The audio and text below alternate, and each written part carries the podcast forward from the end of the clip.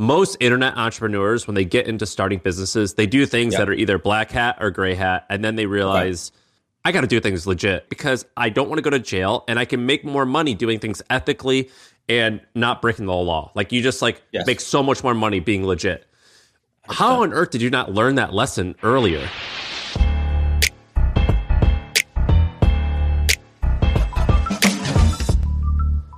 All right.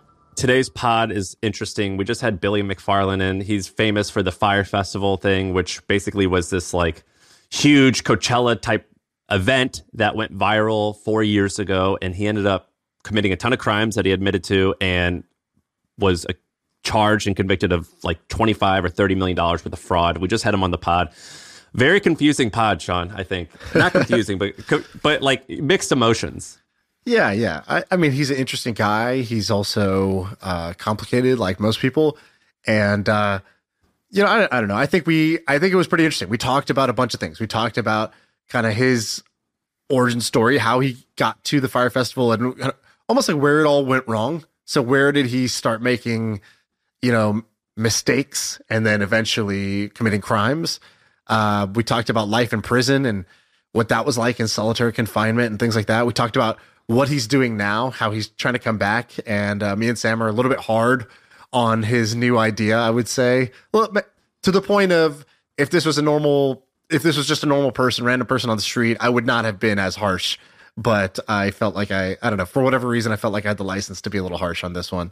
Um, we talked about that. Yeah. We talked about other ideas about what he could do or other opportun- business opportunities he sees. Uh, pretty fascinating guy. Very fascinating guy. The thing that like that sits bad with me is or it makes me confused is he's very likable. He's a very likable person, incredibly charming, very charismatic, and I want him to win, but he did a lot of really bad shit.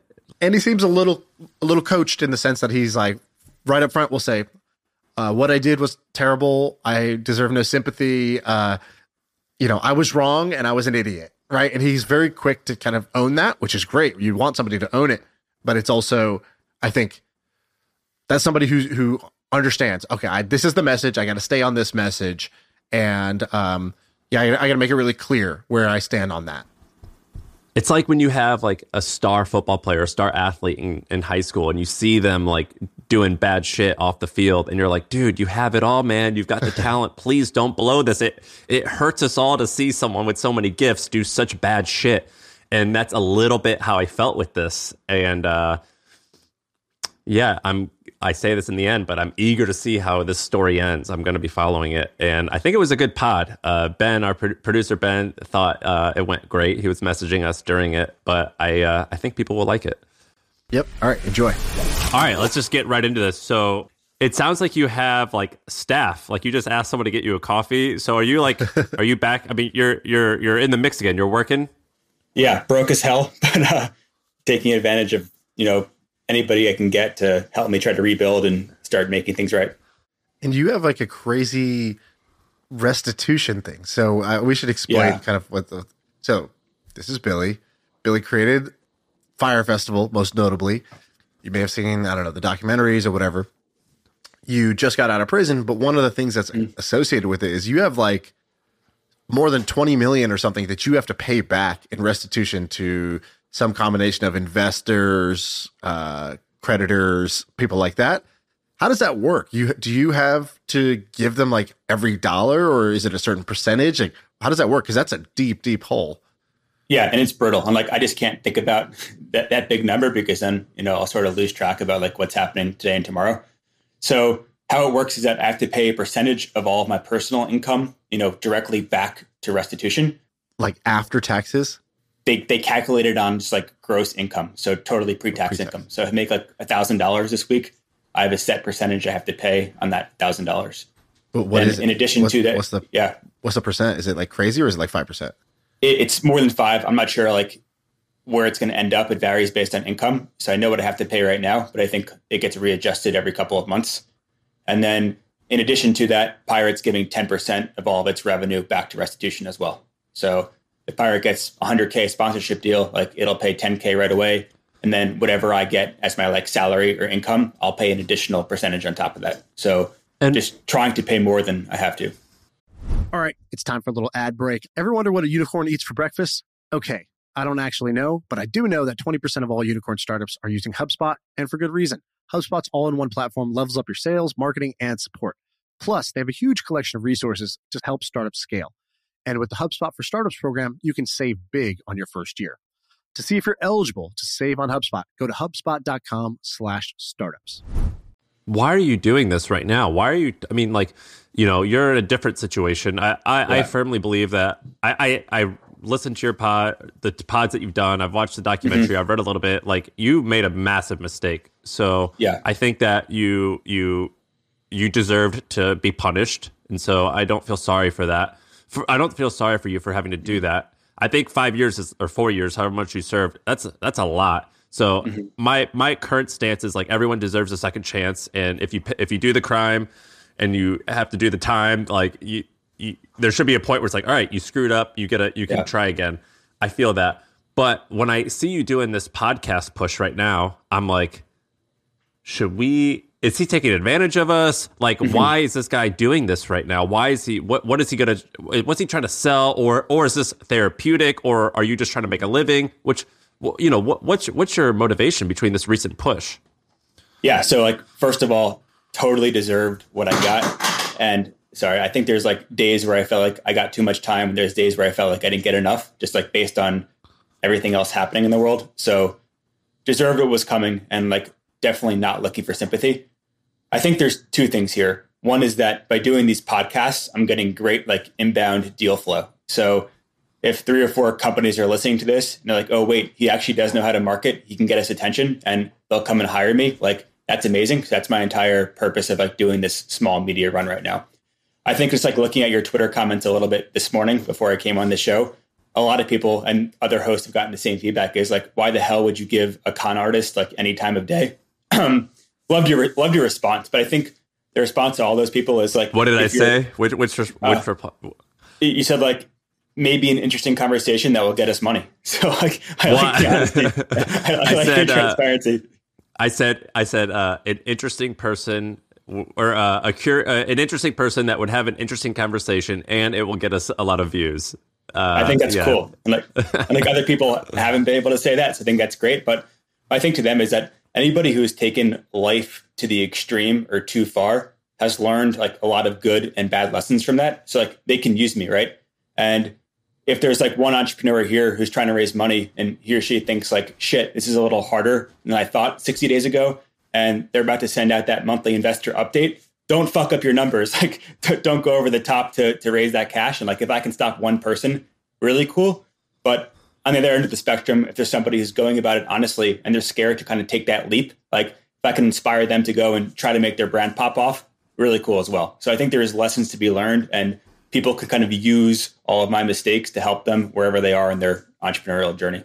And you you are kind of a hustler, so you um, uh, will kind of go fast through it. But you you basically when you were in middle school started creating mm-hmm. projects. Mm-hmm. I, I, don't even want to say company because yeah. like you know I don't know how much how much of a company it is when you're in middle yeah. school, but like you were building products and uh, launching them as websites. That's right. Is that right? Like in middle school?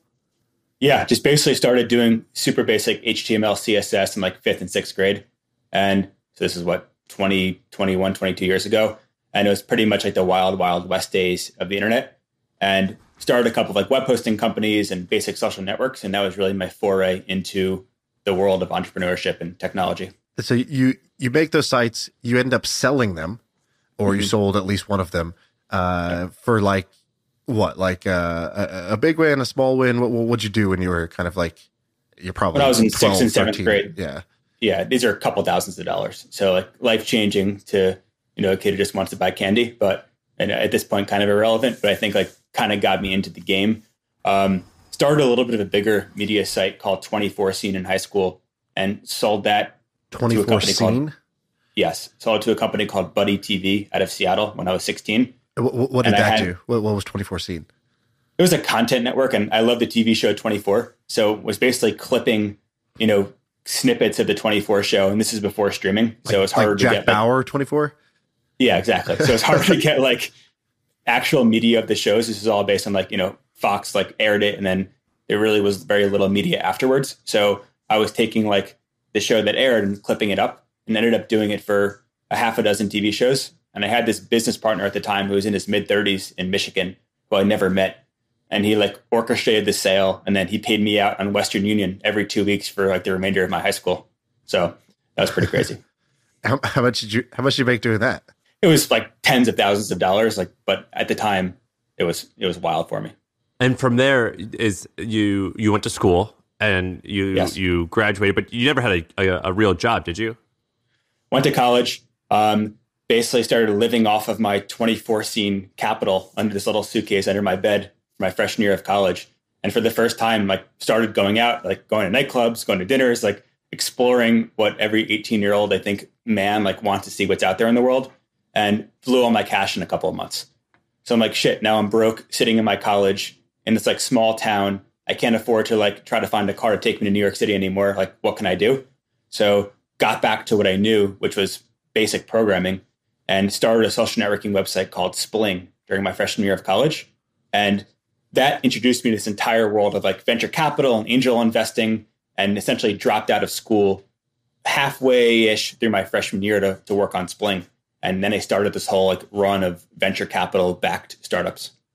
My um, my wife, uh, through friends of friends, somehow uh, had some run-ins with you at Penn. Like, like, appa- and Oh, yeah. she was she was like good run-ins, or you know, she. Uh, uh, someone you you must have dated someone or were friends with of someone, Yeah. and she and she uh, they would tell me stories of about uh, they're like yeah we knew him, and he would always rent like these fat cars and drive us all and pay for everything to go to New York City from Philly, uh, and like he, we just thought like he just Oh, had some business and no one knew what it was. No, it wasn't anything inappropriate, but it was Yeah. just like he just like just we all knew it's this guy who must have had some money for, through some internet companies, and he uh, he treated all, uh, all of us on a regular basis.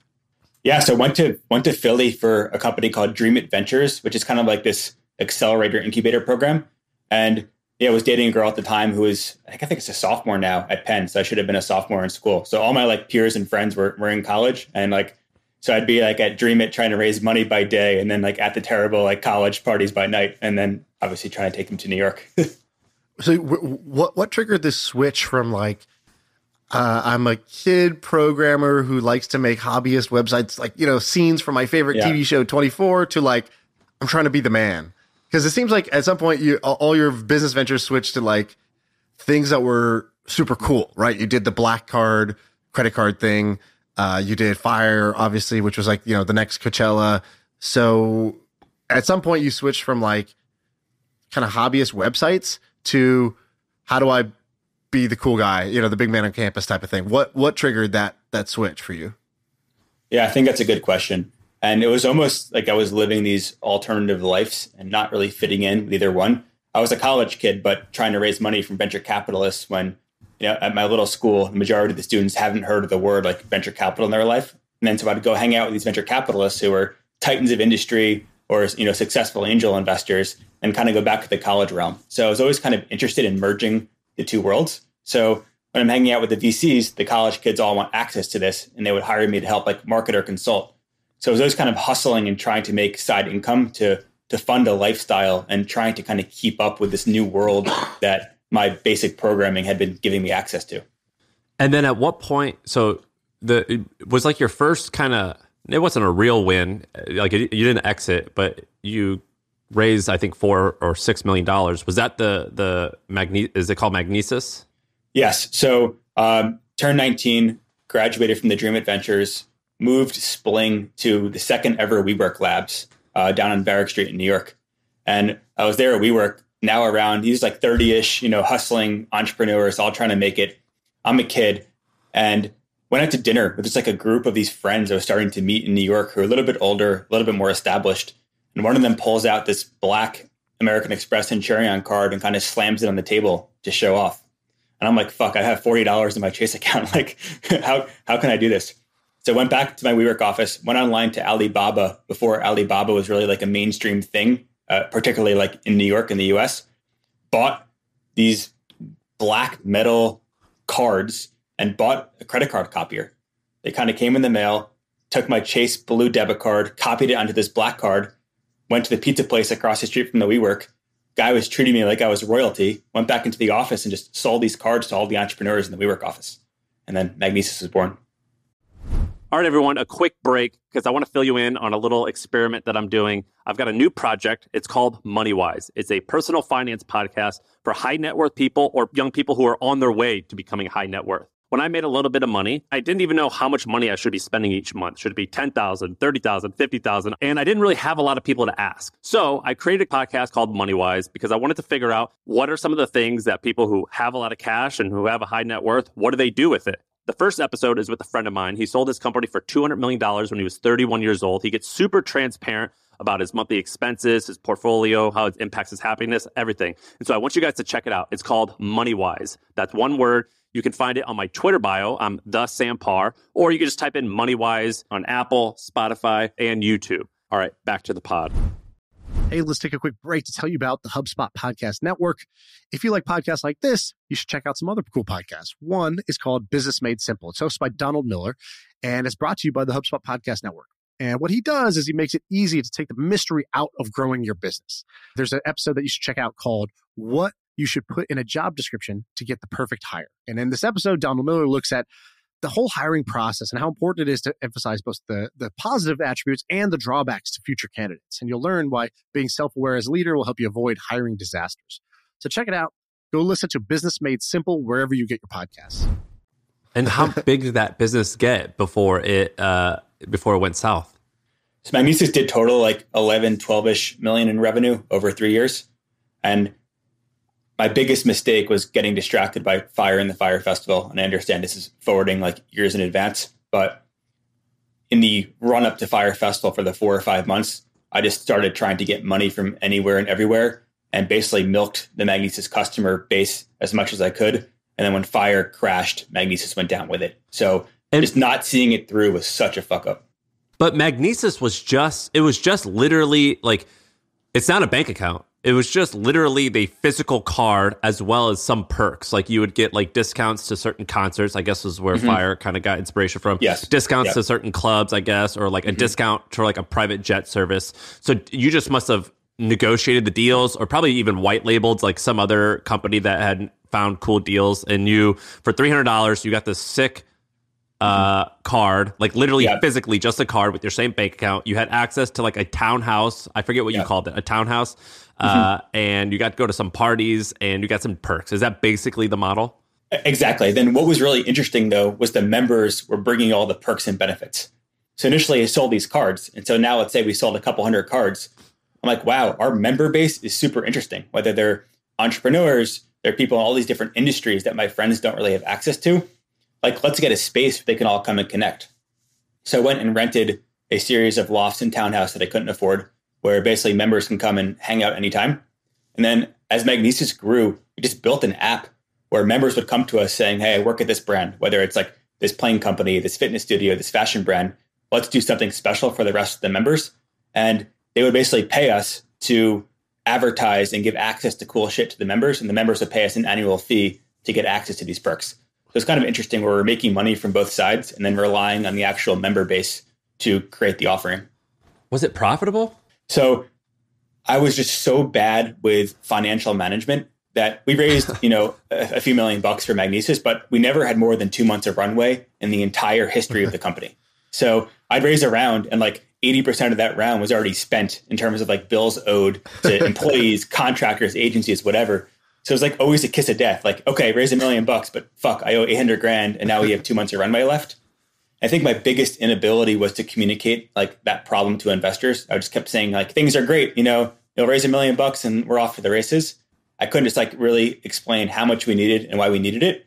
And that caused us to have to basically become profitable super early on. So just started monetizing the user base way more than I should have, which I think diminished the value of the brand. And for like the last year and a half, two years of Magnises, like we weren't profitable, but we were paying all of our bills just based on revenue. Just like try to monetize too quickly and too fast to keep up with my like crazy expenses. But even Magnises, Magnises had issues. Yeah. Like uh, there's like stories of like, mm-hmm. you know, the the members saying we thought we were buying tickets to blank, but turns out mm-hmm. like we didn't actually have them, or maybe like Hamilton tickets. Yeah. I think there was a story around that. Like you mm-hmm. even had issues then. What What uh, uh what what were the what were those issues?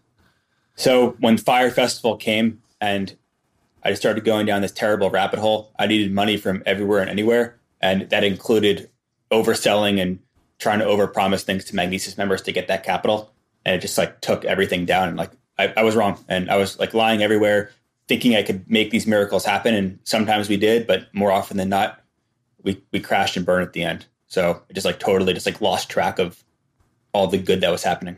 And I know you you feel bad and you probably feel you know some shame and all, all, all these negative mm-hmm. things. Do you ever just laugh at like, wow, what the hell? Like, what did I do? Where did this go? How great? How far did this thing go? It's like there's a reason there's documentaries about it. It's it's literally yeah. like a movie. Is there any part of you that just sort of looks at this and says, I can't believe how far I let this thing go and how far it went? Totally. And like I was like looking at and trying to think through the SBF scenario, you know, for the past couple of weeks. And I think at the end of the day, like he's obviously in a completely different stratosphere, but it's really in his position, it's really hard to say no to someone with $10 billion, right? I don't care like how smart or how wealthy you are. So much of our decision making process is based on social proof. And when you meet someone with that kind of capital, it immediately checks off all these like subconscious boxes that create this phenomenon of social proof. And I think that like to a much larger scale, that's what happened to him. But it's also happened to me where I had thousands of customers or thousands of members and all these talent and artists who are promoting the brand. And I was in a position where I was just like way too young, way too immature. And people who should have helped me were almost scared to say no. And I kind of like relished and thrived off of that and just led me down this terrible, terrible rabbit hole. And when they started saying no, I was too like in my own head where, oh, you know, I pulled pulled this off and proved you wrong before. I just like didn't know how to press that red button to stop. And that was like one of my biggest issues. I think the reason you're interesting because every entrepreneur, we have a lot of, I mean, people who like mm-hmm. listen to this pod are like entrepreneurial and everyone like most internet entrepreneurs, when they get into starting businesses, they do things yep. that are either black hat or gray hat. And then they realize, okay they realize like, okay, this is sick. I know how to make money. Like I'm proficient at this skill set, but like I got to do things legit because I'm mm-hmm. going to make way more money if I. And, and I did the same thing. I used to do these like, I mean, I've done criminal shit as well. And I'm like, what the hell am I thinking? I should do things the right way because I don't want to go to jail and I can make more money doing things ethically and not breaking the law. Like you just like yes. make so much more money being legit. How on earth did you not learn that lesson earlier? I think just craziest thing is I didn't know really what failure was until I failed on such a massive scale. Um, I think part of what let me go so far is I obviously had as many losses, if not more, than every other entrepreneur along the journey. But I was really good, or I guess really bad at blocking out that noise. And I was so focused on like this end goal of nothing else matters. Like, let me put my blinders on and just like keep running forward. And I just kept getting jaded to failures until the failure became so big that I'm I'm locked in solitary confinement. And what was the end goal? Like for for for me, it's like I want to make a certain amount of money so I can have a certain house, so I don't have to worry anymore, so I can spend my mm-hmm. monthly however much I want. And yeah. then there's there's I me and I mean all of us have some ego thing of like I want to prove to people that I'm legit. Yeah. Um, what, what what was your and, but i like had a certain money goal in mind. I, and yeah. i imagine shaan's the same way. He's like well i want this lifestyle i want this. What what's what's your motivating factor in all this? Like you say i want to have a hundred million dollars in net worth by a certain age or i want girls to have sex with me which is like we all mm-hmm. obviously do. Like yeah. what's like the motivating factor? I want to fit in? I think I, I had two big like insecurities and drives. One is those initial investors who backed me when i was 18 I wanted to prove to them that they were right. And Fyre was seven years later from that, seven, eight years later after that. So one, I wanted to prove they were right. And I was too insecure to, to show any kinks in my armor to them. And two is I wanted to be the guy that just like took you to wild, crazy experiences. And I'm like, wow, like this whole programming thing is taking me into this world of entertainment. I'm hanging out with like rappers and models and comedians and my friends don't believe me. Like I want to be that guy who can take you from your shitty college or from your like shitty desk job to this private island where the who's who of the world is letting in their guards and having a blast. So it was partly like proving myself to investors and two, partly proving myself to friends that like I'm the guy that made this life experience happen that you just can't get anywhere else.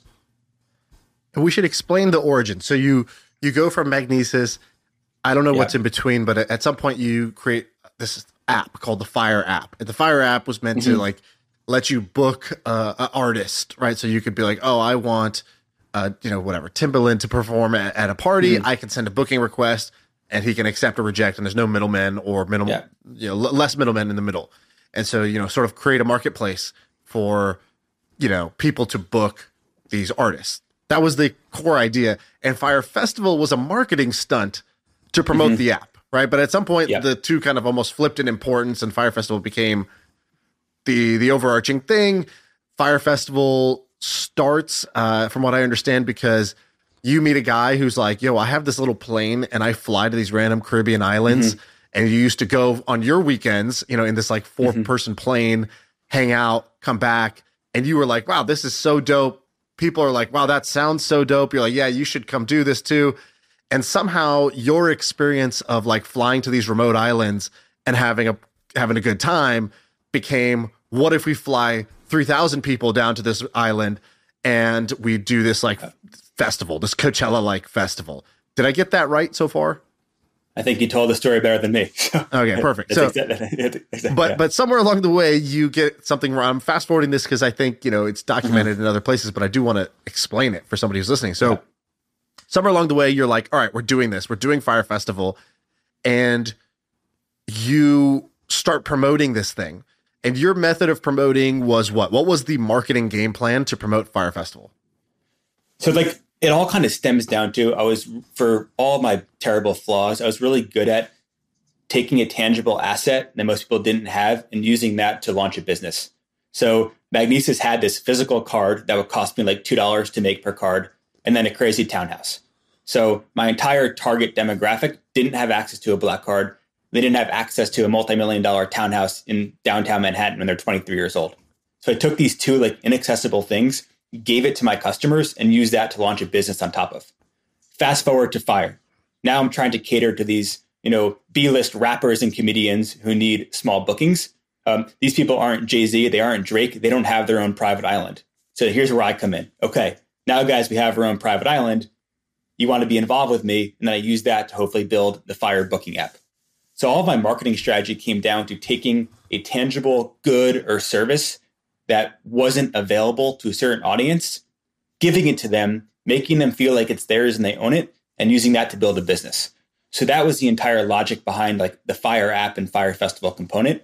And as you perfectly said, the importance quickly flipped as we launched the marketing for Fyre Festival, and Fyre Festival became it, and Fyre app became you know a second thought for that period of time.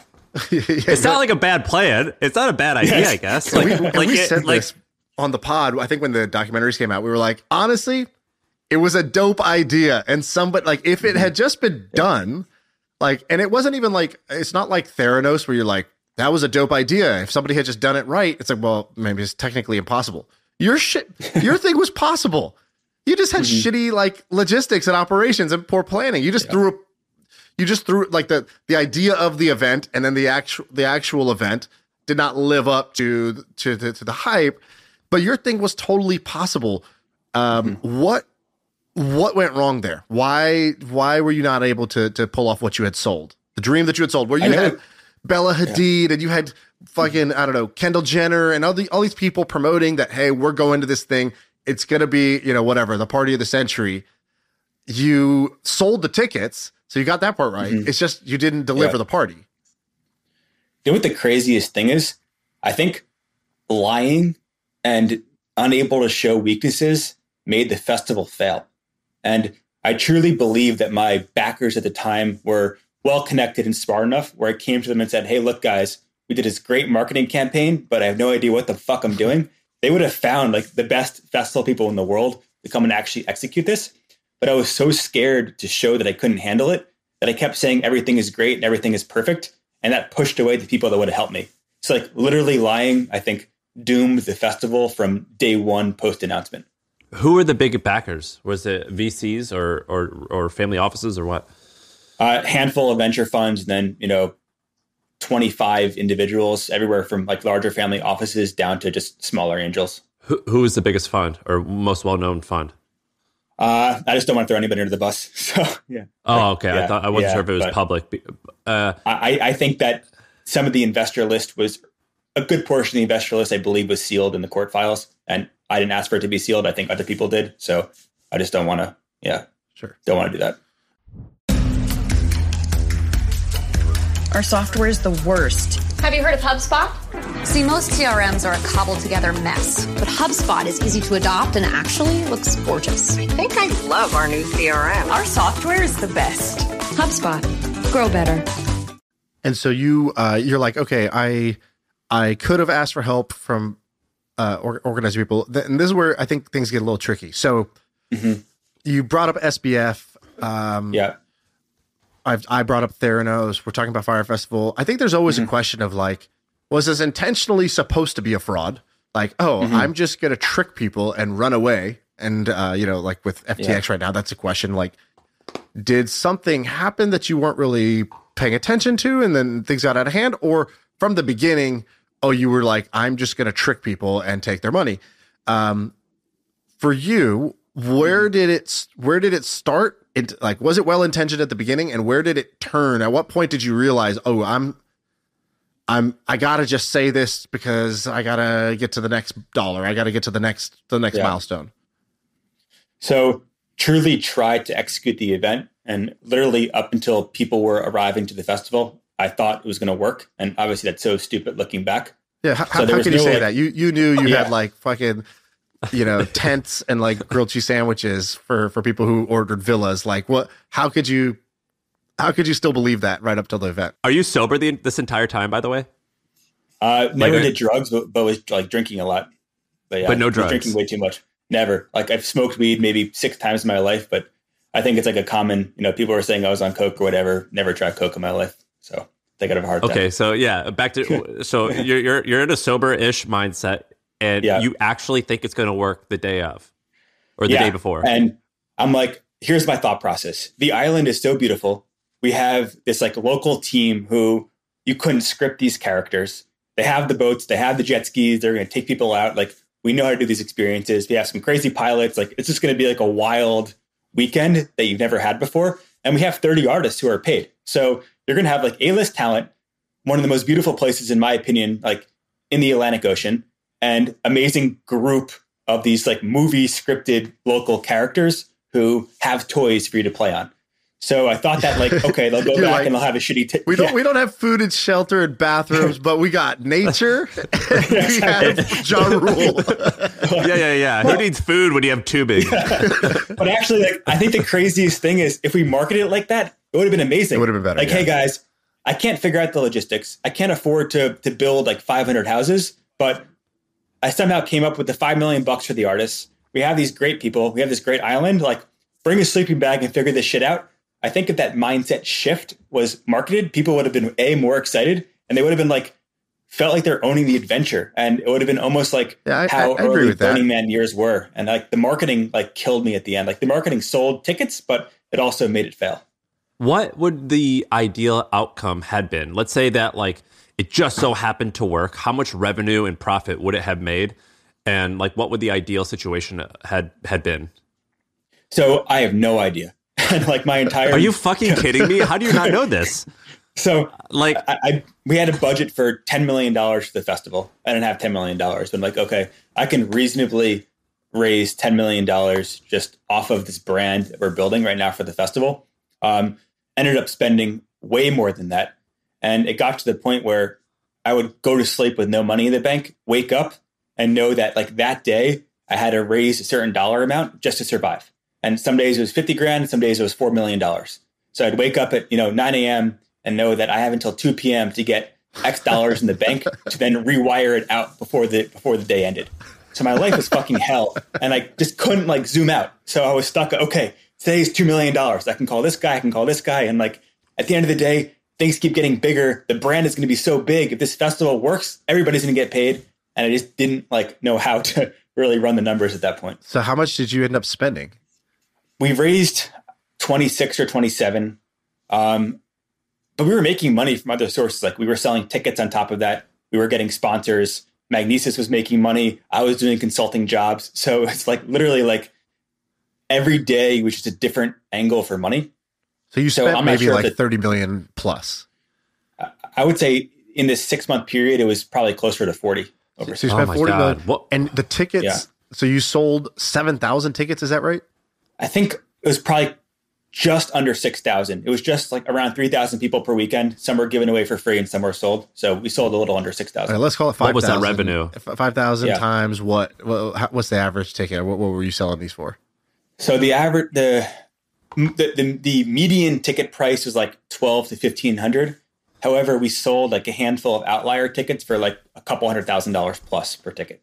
So, So then it was in, five thousand times two thousand, you're at what's that? Ten million. You're at ten million. Yeah. in sales.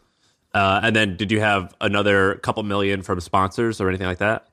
Yeah, and like the issue is that some of the ticket money was held in escrow. Some of it was for like these yachts and boats. So it wasn't like pure ten million dollars of free cash flow.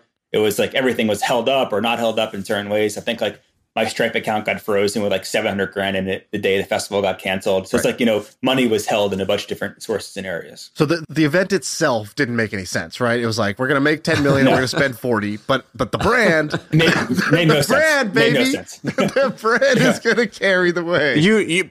But you could have gotten so much more profit just by running a, a sh- ten million or forty million dollars of Facebook ads. You know what I mean? Like this is just like a, a better or a slightly different version of Cameo or something like that. Like these marketplaces are tried and true. Uh, yeah. An event would have been cool if it were like a break even or a slight loss, but that Yeah. But but put it this way, like as for as wrong as things are, and like I can't do this tomorrow, but if I did Fyre Festival again in three years, I think almost all of the first group as well as the rest of like pop culture would buy tickets just to be there to see how bad it is, right? Like, so that- like the, the brand, the brand value is there. It's just like how can I do it appropriately? Are- are- are you and tempted? Pick, pick the right time to go see. I mean, I have to do it again. I just can't do it while I'm on probation. I can't do it this year or next year, but you know, it has to be done again. And I think no matter what success or failures I find along the way in tech, like until I execute Fyre Well, Shaan, 1.5. have you seen his new company, PYRT? Go to the website. So I, it's so I haven't gone PY. to the website. Let's let's do it. Dude, trust me, go to it. It's pyrt.com. Billy, like this is the same shit that you're doing a little bit. like it's it's all like you said you could program like like when I see what you're doing and I you had you did the Met Gala thing where where you got in trouble for scamming people out of that. Mm-hmm. I'm like, "A, just do a fucking course, dude. Just create a course and make two million. Mm-hmm. Like me and Shaan make seven figures a year from this stupid stuff. It's not stupid; Yeah. it provides value, but I mean, it's like insignificant com- c- compared to an event. Or like you said, you like to program and you like content sites. Like just do something like boring and straight. Why are you mm-hmm. doing this PYRT thing? It's like the same shit. There's so many things that's going to go that mm-hmm. could potentially go wrong. It's just Yeah. the the the stakes are so much higher than just creating some boring ass software. I hear you. Um, I think PYRT is actually Is that what you Your should tell suggestion people all is the time? no. yeah. uh, Billy, we have uh, 3,000 people coming tomorrow. I hear you. No, you you might very well be right, and I think the thing that we're getting back to with PYRT is like, I'm not trying to host a thousand people on an island. That's not going to work. I want to get back to those trips on the small planes with a dozen people or two dozen people that did work well for a couple of years. And if I have to be like a tour guide for a few years of my life and like eat shit, like I'm to go do that. But I can give a couple of dozen people this amazing adventurous experience. And then while I'm doing that, I'd like to find interesting ways to broadcast those experiences to all of their followers and then give their followers a way to get involved. So I'm not trying to figure out the logistics to host thousands of people. I know I can host two dozen people. And if I can take five years to build like really interesting, like virtual reality esque tech that allows anybody to like watch and actually influence what's happening, I think that's like a really cool win and way to kind of get back to what I'm good at. This is a horrible idea. Yeah, dude. It's a like, horrible idea. you- you- it, it's. I, I actually don't think it's a horrible idea. If it like, Mm-hmm. I think you potentially are. You're you're um, you rank so high in capability and so Mm-hmm. high in in ignorance. Like, and that's like a mm-hmm. perfect combination. I think of starting a business, which is like this like confidence of like I think I could pull this off, and I'm capable of some things. That's actually a beautiful combination but you also have this third part of the of the pie chart where it's just like reputation and like past mm-hmm. and owing money i just don't understand why you're doing this it just you could mm-hmm. you you are brilliant at a lot of things it just seems like such a start a just a boring ass agency that makes 20 million a Yeah. year and 10 million in profit Yeah, if you just did Yeah. like an event, like a stunt marketing agency, or uh, or something So like we, that. we have that. We're announcing it today, actually. Oh, It's called the PYRT Collective, and that, that's how we're fun, that's how we're trying to fund. I guess our tech is. So so let's doing, walk through like- this. Okay, so I'm on the Yeah, pi- violated I'm shit, on the PYRT website, Yeah. and it says there's a picture of a private island. So we're we're already getting flashbacks of Fyre. Can I? Sh- yeah. And then it says, join the crew. A pirate is somebody who turns the impossible into adventure. It says, give me your phone number. And, and then it says, join the treasure hunt virtual reality. So what you're saying, from what what I just gathered of what you just described, is that you're going to take, you know, six to fifteen people at a time on those like little planes to the islands, like you used to do, where it's not such a heavy logistical lift. Um, yeah. those people are going to have a great time. They'll pay five grand or 10 grand or something. I'm just guessing here. They'll pay a lot of money to have this really cool, adventurous experience. And then you're going to use, you know, video plus maybe virtual reality to broadcast that experience to other people who can't afford to go and or maybe their friends and their social media. Um, Yeah. and they get to maybe buy a virtual ticket to kind of attend the party that way and you're going to do that a bunch of times did i describe it right or did i I i'm just guessing based on what you what you said Absolutely. So, so the last thing that you're missing is that the people who are basically so essentially we're going to partner with this little hotel. They'll handle all the hospitality and logistics. We'll host artists there on a regular basis. We'll rig the hotel with these 360 cameras, live stream everything that's happening. Then give the people who are watching the live stream the ability to buy in and affect what's happening on the island. So they could like have one of the artists go to the recording studio and impact the creative process when they're making their song or they can buy the talent like a drink, you know, Dude- and make them take a tequila shot. dude you should just have You, you gone for being mr Yeah. beast like we, we hung out with mr beast and Yeah. you're wired Yeah. just like that nut and uh and i feel like if you just channeled your energy towards how do I do the craziest thing that's going to make the craziest video that 20 million people are going to watch and then continually one up yourself? Uh, I feel like that would work. That's my suggestion to you. You don't Yeah, even have and, to and- answer and you that question. absolutely have the you have the charisma and you have the storytelling ability. I'm like, yeah. just do, just do, just just make you and like a small team doing the crazy shit and do ad dollars. Mm-hmm. But it, it sounds like you're share, you want to share your screen. You could share your screen. I I, I Yeah. heard you clicking around. I bet you. I'll share it.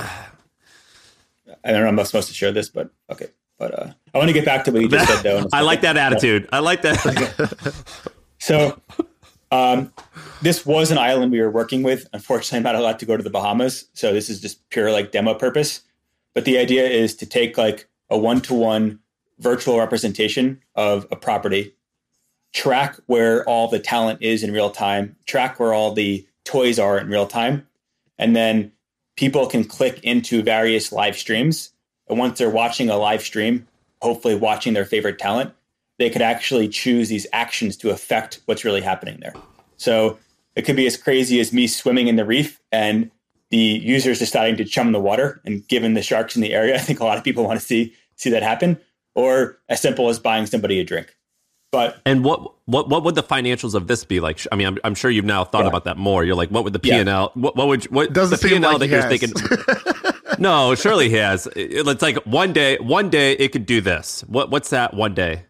So a million people paying 20 cents to ask a talent to do something or to contribute an action towards like the real world.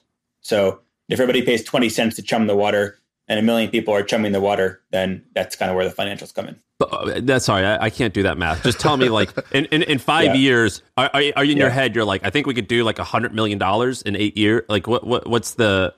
Do not get me like? arrested, Sam. Like, I don't want to promise any revenue. But No, no, sorry, don't promise. yeah. I, I'm just saying, like, Yeah. when you're laying in bed, you're like, I Yeah. think this could become like a hundred million dollar company by doing this. I think what's the way I think about this, and my logic could be wrong, is that once again, I we're not going to be using the Bahamas, but for example, the Bahamas gets around four ish million tourists a year, and if we're doing these really interesting broadcasts, we can have more than four four million people in a single day, like virtually come to the island. So if we can just like totally destroy their tourism numbers on a virtual scale, I think it's a big revenue opportunity. Oh, so okay, so where did you come up with this idea? Were you in prison, or was it once you got out that you were like, all right, I'm going to start my brainstorm? No, I was in solitary confinement and it's like totally, totally confined. And, you know, a lot of it was just like reflection. And then a lot of it too was I want to get outside of these walls and just like get back to adventure and then find a way to share this. We, So we should say, by the way, that's kind of where you, you got into solitary because you attempted to do a podcast from inside prison. Yeah. Uh, terrible idea. What the? Well, first, did you know that was not allowed? Was that? I didn't even realize that would be such a faux pas. Like uh, that, that that was that would be such a Of big course, rubric. that would be a faux pas. I think the podcast? biggest Why? thing is podcasts are great. dude they read your mail and shit you, you can't like and like each crip each inmate you have like different rules for you right Well, like if a as part of journalist your calls you and you do an interview, is that allowed? That's allowed. Um, I was wrong. The toughest part, though, was like it was a gray area. I think if it was like a clear violation of the rules, my punishment would have been like less strict. I used the payphone, like they're available payphones, um, but at the same time, like you can't cause attention to the jail, right? And that's what I did. So I understand like why it was like so incredibly stupid. But I think if I had a clear violation of the rules, I would have gone to solitary for like forty five days and not seven So months. you ago. basically had a podcast host call you on the payphone, and then you did your side of the podcast from the payphone in like exactly ten minute or fifteen minute increments, right? Because that's what you were allowed. exactly exactly. Okay, so yeah you i mean i understand why you think that's great it's like what's the difference between prostitution and, and pornography you know it's like oh, i don't know if there's a camera there it's like you're you're safe like you know i mean like you're like playing this Mm-hmm. like uh like i don't know if i would be if i would be risking things at that moment i mean i i've Yeah. done i've it, when i was in college i did stupid stuff and i got in trouble and i remember getting in trouble and thinking like I don't ever want to come back to jail again. And more so, it, solitary confinement seems like I would kill myself. I, I think I would want to commit suicide. Like that Yeah. sounds like that's like the seven months in a box. It seems like the worst. That's the worst possible outcome. Uh, let alone like you know getting life. You know like El Chapo and some of these guys and and these like Florence and all these like high high level security. What was that like? Seven months being in that cell. I get anxious just thinking about it. I actually think that it's counterproductive in terms of reform, if that kind of makes sense. And the other time in jail, like I don't think it's going to have like long lost long lasting negative impacts in my life. I did 10 months total in solitary, one time for three, one time for seven. I think like that actually makes it more likely that I make a mistake in the future. And obviously if I do make a mistake, it's totally on me. But like the mental hangover that I have where it's like somebody out there could snap their fingers and put me into a concrete box. Like that's scary. Like that's what gives me the nightmares at night. And I think that like if anything, that makes you know ideas bigger or different because you're you're kind of fearful of that outcome. So I don't know. It's it's fucking hard. And like there are guys who have done way more than ten months, and I can't imagine what they feel like. But I think that's like the worst part of the experience, and actually just just counterproductive. did, did you know it was going to be better as a seven months, or is like do, do you know there's an end point, or you didn't know? No, and I think like, if they said, "Hey, this is seven months," then you're getting out, and then you're going home a year after that, it would have been totally different. But the fact that they kept fucking with me, basically saying, "Hey, you're never getting out of here. You're going to get in trouble more," like that was the biggest mind fuck. You just like wake up every morning and be like, "This is never going to end." Why? Like, you mean the the guards were just assholes? Yeah, in the jail, they literally, in response to the podcast, they tried to send me to a, a terrorist facility called the, the CMC, the CMC in Marion, Illinois. You can like look at their inmates on Wikipedia. like I'd be one of two non-terrorists in that facility, and they would come and fuck with me and like pass like program statements under my door for this communication management unit. Like, here's where you're going, McFarland, and like I thought they were bluffing, and then like a day later, oh, we submitted you there, and like they legitimately tried to send me to a terrorist facility. and it's like you're never getting out. So, so it's like, what's going to happen? That is me? fucking crazy. I I think that Yeah. Like whenever I was thinking, of, I remember talking to my wife at the time when you were getting in trouble, and I'm like, unfortunately, I think four or five years probably is a fair is is Mm-hmm. a, probably a fair punishment. I don't think solitary is a fair punishment, and I don't think being like tormented is fair Well, though. should, you know, we should like also the- say the- you went to jail not because you threw a bad festival. You went to jail for Mm-hmm. what was the exact reason? The, the, lying to lying to investors and like and you lied what about the financials, or what did you lie about? yes, badly financials, revenue, personal, company, Uh, what were you doing? You're just Exactly. literally what- making what's that shit charge? up, or what, what- fraud? what were you doing? wire fraud. I think is the the main charge, but there were a couple couple surrounding charges as well.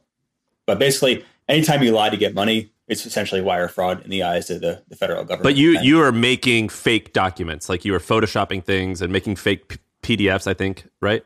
Yeah, I made I just made fake like Excel documents basically saying, "Hey, our income is X million this month," and it wasn't close. So I was, you know, totally guilty. It was it wasn't like it wasn't a gray area. I was black and white wrong. Right. The festival was better than I advertised, which is obviously impossible. I still would have gone to jail. When you sure. um so I remember being like, okay, wow, that's crazy. Uh, sounds like you know he got kind of in over his head, you know, and I, I was having some sort of sympathy in a way. And then it, there was some story like when you were on probation, then you did something else. You created something called like VIP access or some shit like the Met. Gala. Yeah. And then that was also like you know, you know, a little fugazi in some way. What was that, and how do you defend that part, right? Because that's after the fact now yeah. and you're you're already on probation and and was it just like I just had a habit of doing this? What what was going Yeah. on there?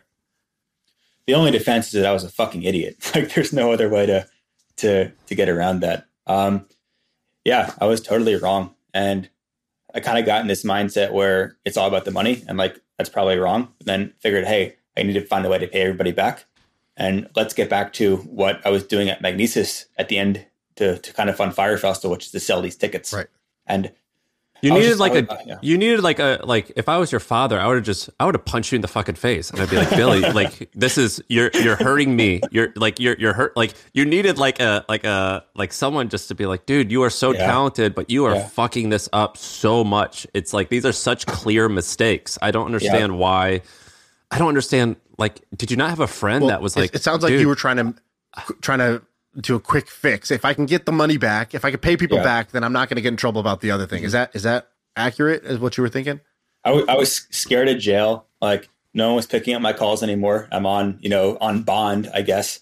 And like, I just couldn't, once again, I couldn't zoom out and understand the bigger picture where if I sat down, shut the fuck up. Yeah, sure. I'll be broke for a couple of years, but I'll go to jail for two or three years and I'll get out in my late twenties and, you know, have a chance to pay people back the right way. And I just like couldn't understand that. But yeah, I think that like going forward, a big thought process for me, and it's been three months is, you know, how do I position myself, whether like whether it's a company or something else, like to get that help I need? And do I operate within a bigger company? Do I find like partners that you know are senior to me in experience and age who I can like trust and defer to? So it's just all part of my journey right now. And I think that like this time around, I think I, I prefer those boundaries more, and it's just trying to find it. And it's been you know super early in the process. Are you going to raise funding for this next company? And I, I think a lot of people, I don't know, but if I had a bet, I would say you probably actually could raise. I bet you there's people that would give you money.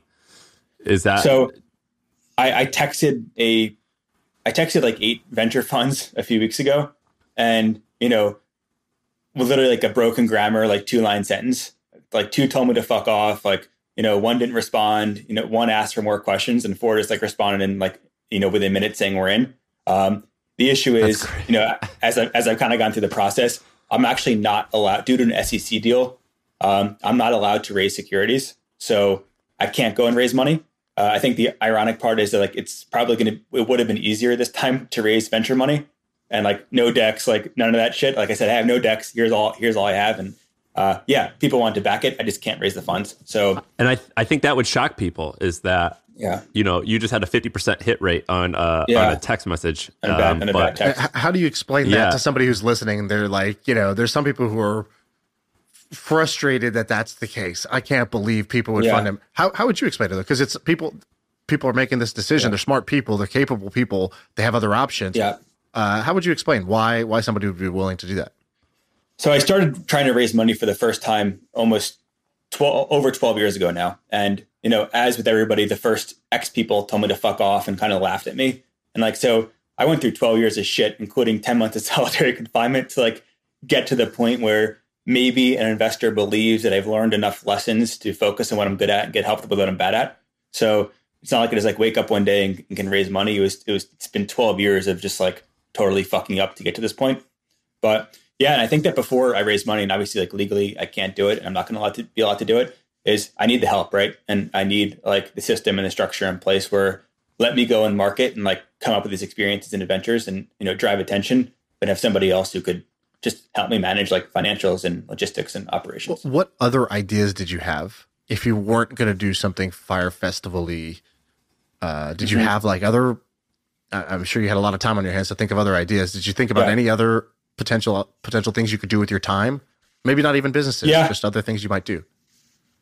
Um, I think if someone wants to go and under, really understand uh, GPT three, like the what's kind of powering the open AI, and just become an expert on that, I think you can be like make a killing as a consultant and like teaching all these big brands like what's happening there and like what's going to happen. So I think that's like one option to kind of go and like become a GPT three like expert and like be And the go to guy you- for a lot of brands. Is your experience with GPT three since? Sorry, when you got out six months ago?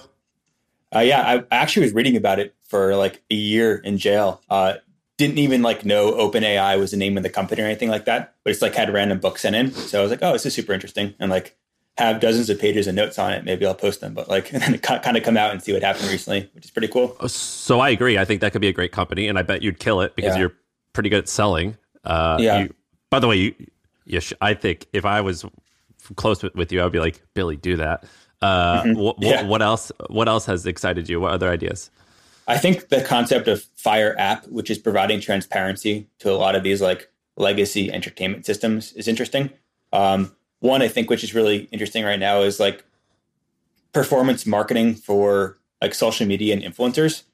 So I think one the reason why the Fyre just take a step back, the reason why the Fyre Festival marketing I think works so well is at the exact same time we had 400 people post this orange tile, but these 400 people weren't related, right? It was some music artists, like some comedians, some athletes, some models. So when you're in our target audience and you're scrolling through your Instagram feed, you're like, why the fuck are these five people who don't know each other all posting this right now? Like, I need to go check this out.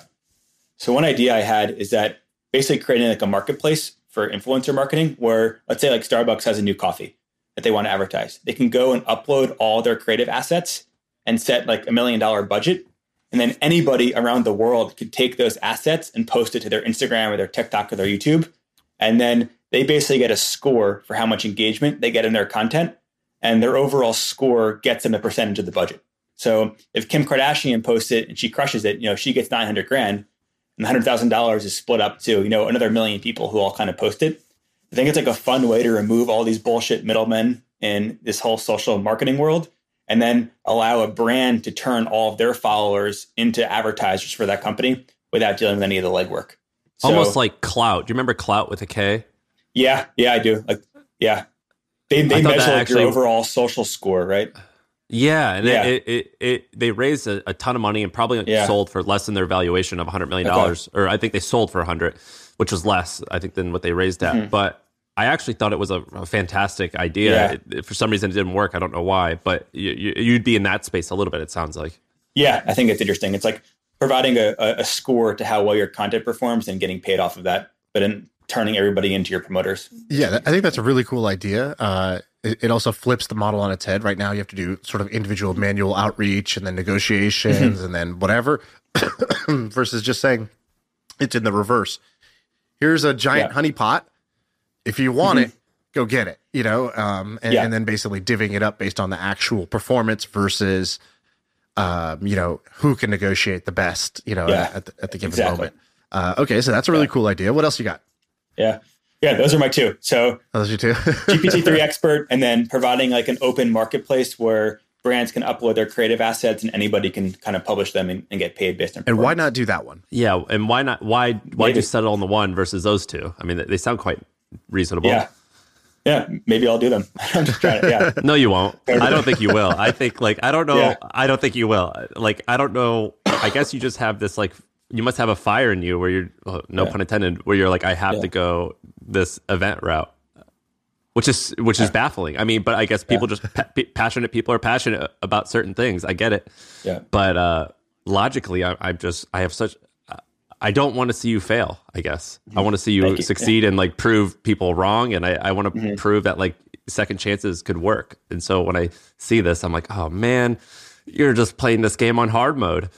Like, Yeah. y- but yeah, I think you're not making the same know- mistakes on the obviously on the. Uh, well, I have no idea, but like that'd be crazy if you're making the same mistakes as far as what got you into prison. But you're also choosing a business model that's super hard. Uh, like you know, you're talking about a million people paying twenty cents to chum the waters, and it's like I, I don't even Yeah. know. Like those words have never even been said together. Uh, right, so it's like you know you're choosing to try to pull off a really, uh, really, really difficult thing. Um, Yeah. and you know it just seems like I, I guess like my philosophy is always like in in business there's no extra points for difficulty um in fact you get you get docked points for difficulty the harder something is uh you know the less money you end up making and and, and so uh, there there are no bonus points for doing things the hard way. Now, on the other side, there is one advantage, which is when you go do something cool and audacious every day, you wake up and you're motivated, and maybe you can recruit Yeah. people who are motivated to pull off something epic. Um, because epic things have their own, you know, motivational draw to, to actually go and do your best work. Yeah. which which he just did. I saw on your Twitter and I think TikTok. You said, "Hey everyone, I'm hiring for my new thing." How many Yeah. uh, applicants did you get? Yeah. So back to a business idea, I think it's really interesting. Is we partner with a company called Bounty Hunter World to hire, and they're trying to disrupt the whole recruiter model, where they're saying anybody can refer a friend to a job, and if you successfully refer someone, you get paid that recruiting fee. Right. And as you guys know, like those fees could be crazy. So I think like their site is super awesome. And then we tried to like one up it. So we're saying anybody who refers a friend to PYRT that we end up hiring, we take that person on one of these PYRT experiences. So trying to like give the island entertainer experience to like any of our fans. Um, we've had a lot of people apply for jobs. I think the craziest thing is like we have no money, and I'm probably like paying 15 to 20 percent of what I was paying for the same role five or six years ago, and probably getting like better people. So I think it all goes to show like your mission and your intention is just so much more important than than anything How big? else. How I'm big like, is the I- list of this? Like, I put my phone number into this thing. How big is the list? How many people have have signed up to like do the treasure hunt? around 2,000. Okay, So yeah, it's not bad. I'm shocked you didn't get more because the Nelk Yeah. Boys thing that got 1.5 million views, and I then we've been getting a lot of inbound. It's like social, it's like Instagram DMs. I think are just have gone crazy. Um, I think the conversion to like a phone number through uh, a platform has been a little bit harder for us, but yeah, overall, it's like how do we kind of organize all these DMs? And maybe that's a different business too. If someone can build an inbox that takes inbound across like Instagram DMs, uh, LinkedIn, like InMail, your like your public email address, and organize all of that and like kind of qualify those leads, that's something that I would pay for on a monthly basis. and you like and you're you're and you're building all of this right now with I think you said you collected 150k in revenue so far from like brand deals or something like that, and so you yeah, basically build 170 since yeah November first. Yeah, Eh, So you're Yeah, building whatever. this bit oh, since November first. Well, I mean that's a pretty Yeah. good run rate already. Yeah. So, but you're you're building this business now. You have one hundred seventy thousand dollars just to to play with. That's kind of what your starting point. yeah. Don't worry, we spent it already. So, Did you really, I mean, like, uh, like we're just trying to trying to survive. So, um, dude? Have you ever heard of like Pilot or Bench? Dude, there's these like really good accounting like software companies that you could use. It's like a thousand a month, and they'll just like tell you like. Your P and L, like Yeah. you should, or like a or like a part time CFO. Like I don't know, yeah, man. Maybe that I- would be a good I, investment. I need all. I need all of it. I need like. I need help. So, if anybody's I'm gonna send you an wants to help Excel out- license. Um, Yeah, exactly. Yeah. Have you ever heard of QuickBooks? I mean, like, I don't know, man. I think you should like really sweat the details on Well, this uh, stuff. F- FTX used QuickBooks and look what happened. So. Well, uh, correlation, not causation. But I know, uh, I mean, you. What, what, speaking of that, what do you think? You, you, you know, I've been following. We had, um, we Shaan and I have both interacted a bit with Martin Shkreli, and Okay. unfortunately, you know, you're in the same vein. There's you, Mm-hmm. there's Martin, and then there's now. Uh, uh, I think Shaan doesn't like calling him uh, SBF because winners don't get ac- winners don't get nicknames. he's just he's just Samuel now. But what do you think? What's your take on the uh, what's going to happen with him? Uh, 40 years, and then he'll You get think 40? after like yeah. Then he'll he'll get out after like 15 to 20. Do you think that's fair? That's my, that's my guess. Um, I don't know. That's my I, I talked to Martin after he got out, and I was like, "What was it like in prison?" And he had a bunch of stories where he's like, "Yeah, I created a cryptocurrency study club. I, uh, you know, I, I had like, you know, all these like." He's like, "Yeah, we had this system where I was, you know, selling information, blah blah blah. I was reading tons of books. I had access to the internet." Mm-hmm. He's like, "I would be under the covers at night, like, basically watching uh, Khan Academy videos, learning about like calculus." And Yeah. um, what what's it? What do you do to pass the time? What what was your life like? I think the hardest part about prison is it's designed to strip you of your ambition, right? Because like there are great people there, and I bet some really incredible people, but there also are a lot of bad people, and you can't put bad people into an environment where they're inspired and they have ambition to act on their bad impulses. So there's this concept of being institutionalized, and essentially it's meant to just make you a human robot. And I think it's like good in a certain way that it makes the time easier. But like naturally, I was just trying to fight against like all of like the set processes as much as possible. So I think it made my time go like really, really slow. But I was trying to fight to like find ways to stay creative What, what's an in an example? environment meant to make you robot. Like they feed you at the same time every day. Like they turn the lights off at the same time. You can only use your phone from a certain period of time. Like just everything is like structured like this. Like you have to wear a uniform to go to lunch, and it's like you're trying to find ways where like you know trying to find my creative periods and just not make every day the same. So I can just like keep different ideas flowing and coming to What, me. what were some things you did successfully to kind of like amuse yourself? What what was little what were your maybe little tactics, the little wins you had as to, to keep that creative, you know, spark alive? Yeah, uh, training a lot of boxing.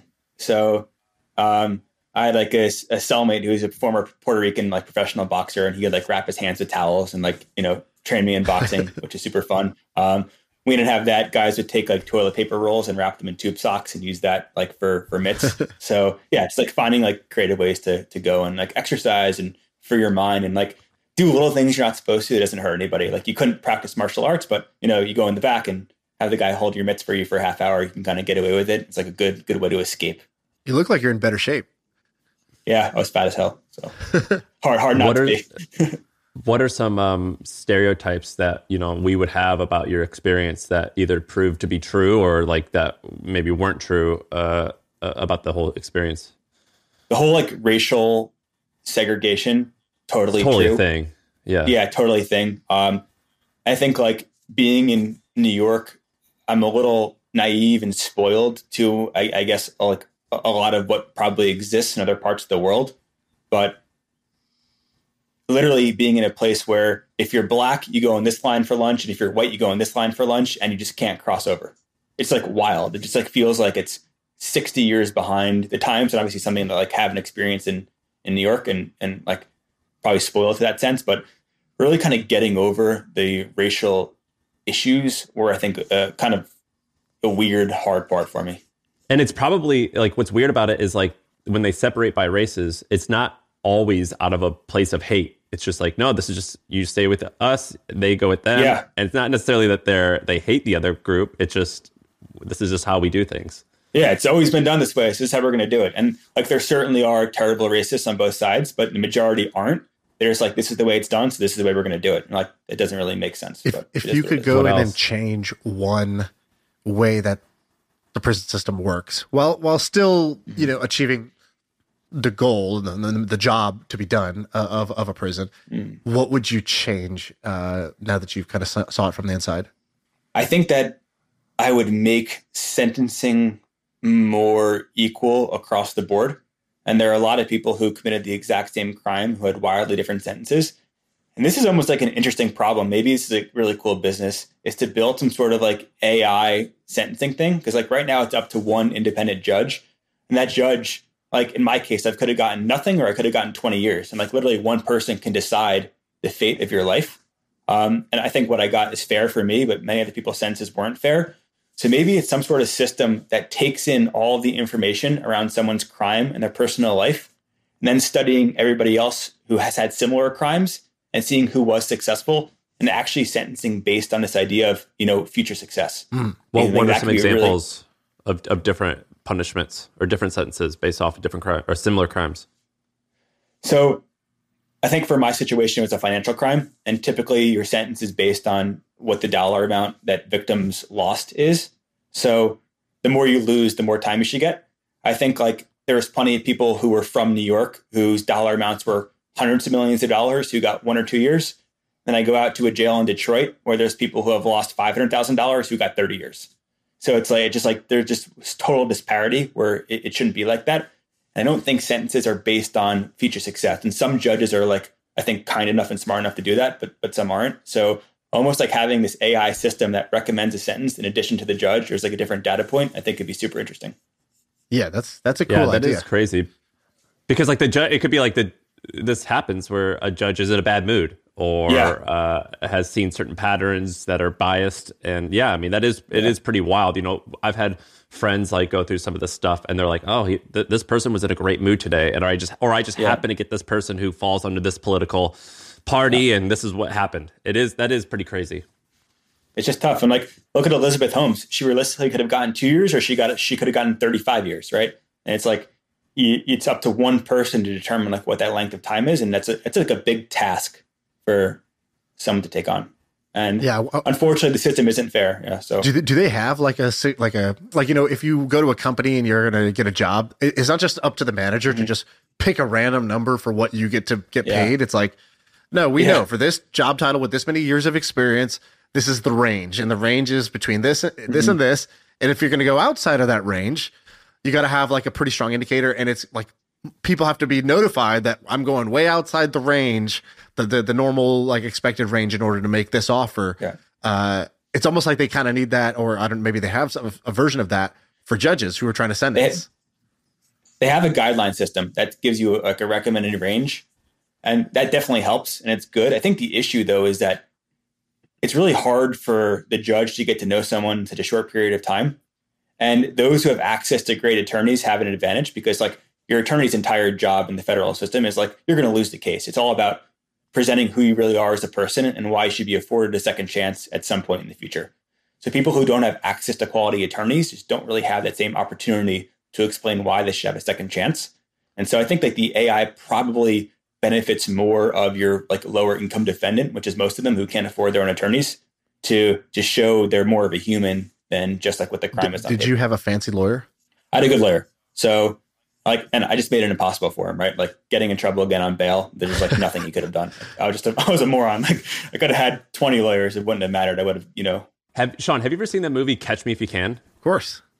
Great movie. And so I read about that guy a lot, Frank Abagnale Jr. And turns out uh, most of what like he he made this book about his crimes and turns out it's likely like mostly lies. I think like they prove like he's been proven time and time again that he didn't actually do what he said he did in terms of crimes, but he like glamorized it and then he turned it into like a pretty successful consulting business.